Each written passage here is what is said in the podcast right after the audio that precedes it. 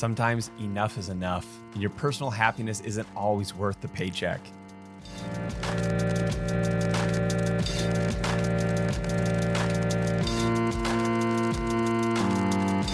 What's going on, everybody? Dylan Winspear here, bringing you another quick rant about an experience that I had just this last week.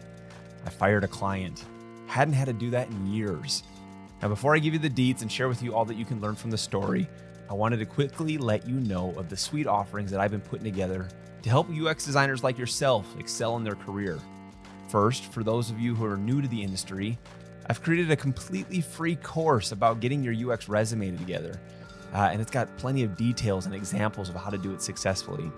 If you're hoping to get a little bit more hands on help, I've also listed an option for an hour long coaching call these calls have been amazing, and seriously, I'm having so much fun with them. I've even met a couple new friends doing them. You can find the free resume course and the hour-long coaching session by visiting designtoday.com/courses. All right, so let's get into the story now.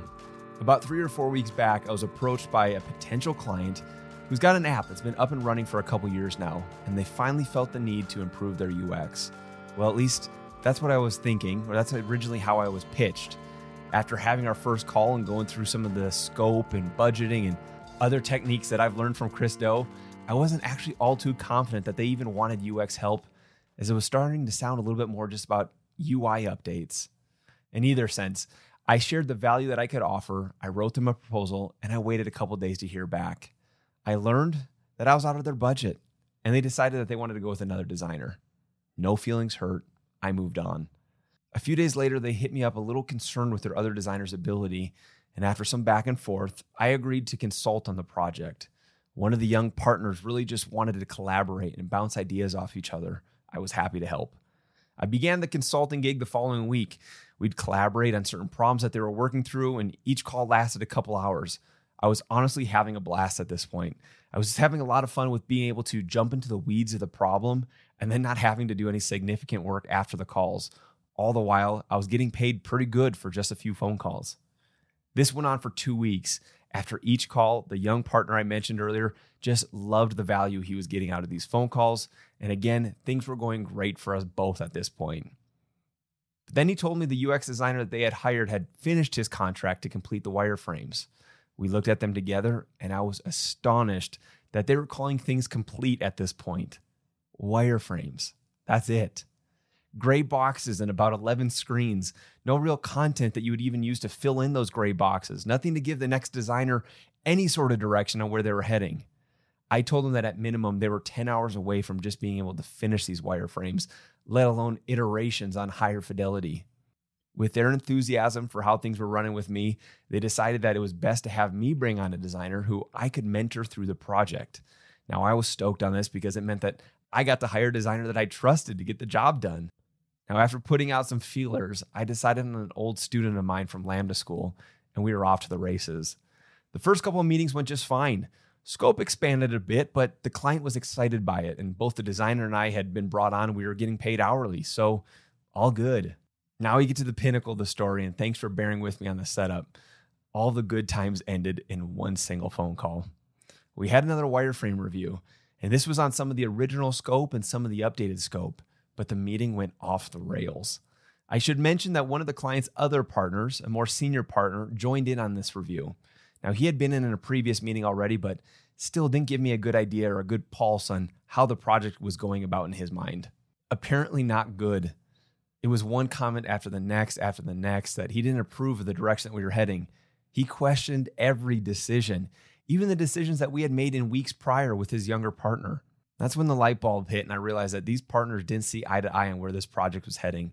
Design was getting pitted between two partners, and we were taking the brunt of the blows being thrown from each other. It became so apparent that where the younger partner thought we needed to head, the older partner disagreed. The design looked stupid because we were unaware of their disagreements. Then a couple of comments were made that were pretty unprofessional. And at that point in the call, they were personal and they stung a bit. Now, if you know me at all, you know I wasn't going to sit back and just take it. So, in as professional of a manner as possible, I told him that his comment stung a bit, and I reverted back to addressing a problem that he was seeing that I was unaware of.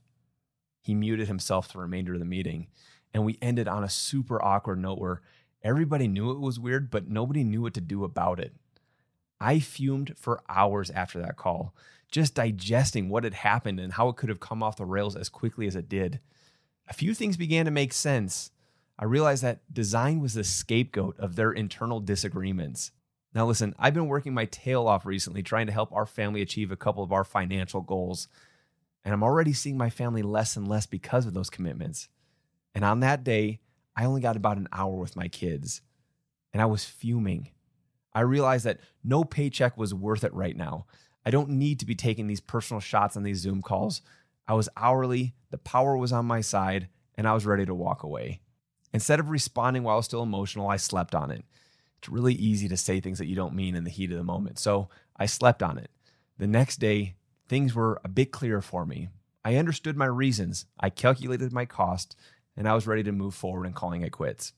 I made the call that afternoon and started by just talking about the elephant in the room.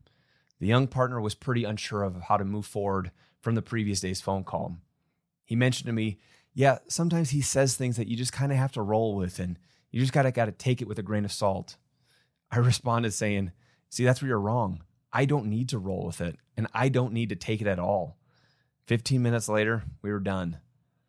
The truth is, I kind of feel bad for this younger business partner.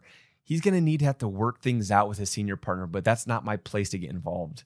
I didn't like leaving him high and dry, so truth be told, the next day I took another 30 minute consulting call with him just to help him figure out how we could put a bow on the work that we had done. But after that, we were through somehow I think we were able to salvage the relationship. And who knows, I might hear from them again in the future, but it will again be on my own terms. I share this long winded stories because I want you to learn three things. First, constantly be mindful of your mental health. If you feel that it's slipping, no paycheck is worth it. Trust me, I know sometimes we just want that paycheck, but the next one will come around. Second, you have a skill set that is valuable. You've practiced, you've put in the hours, you've put in the work, you're sharpening your skills. Don't let someone take that value from you. Third, and along with the previous point, never let a client talk you out of your price range or in a price rate that you're comfortable with. Sure, you can negotiate, but not to the point where you're second guessing. This is especially true for the younger freelancers who are already starting at lower rates. In my experience, it's the lowest paying clients that are always the noisemakers. That's it. Always be mindful of your mental health, remember your value, and don't let someone talk you out of your pay rate. If you've been listening the last couple of weeks, you know that I've been spending considerable amount of time uh, on this podcast talking about freelance. Since the pandemic hit, I know many of you have turned to means of sustaining yourself. Maybe you lost your job and now you're freelancing, or maybe you're freelancing just to keep the cushion soft. Let me encourage you to go back and listen to episode 81 with Michael Janda where we talk about how to price your projects. Additionally, there's future interviews and rants to help you in your freelance journey.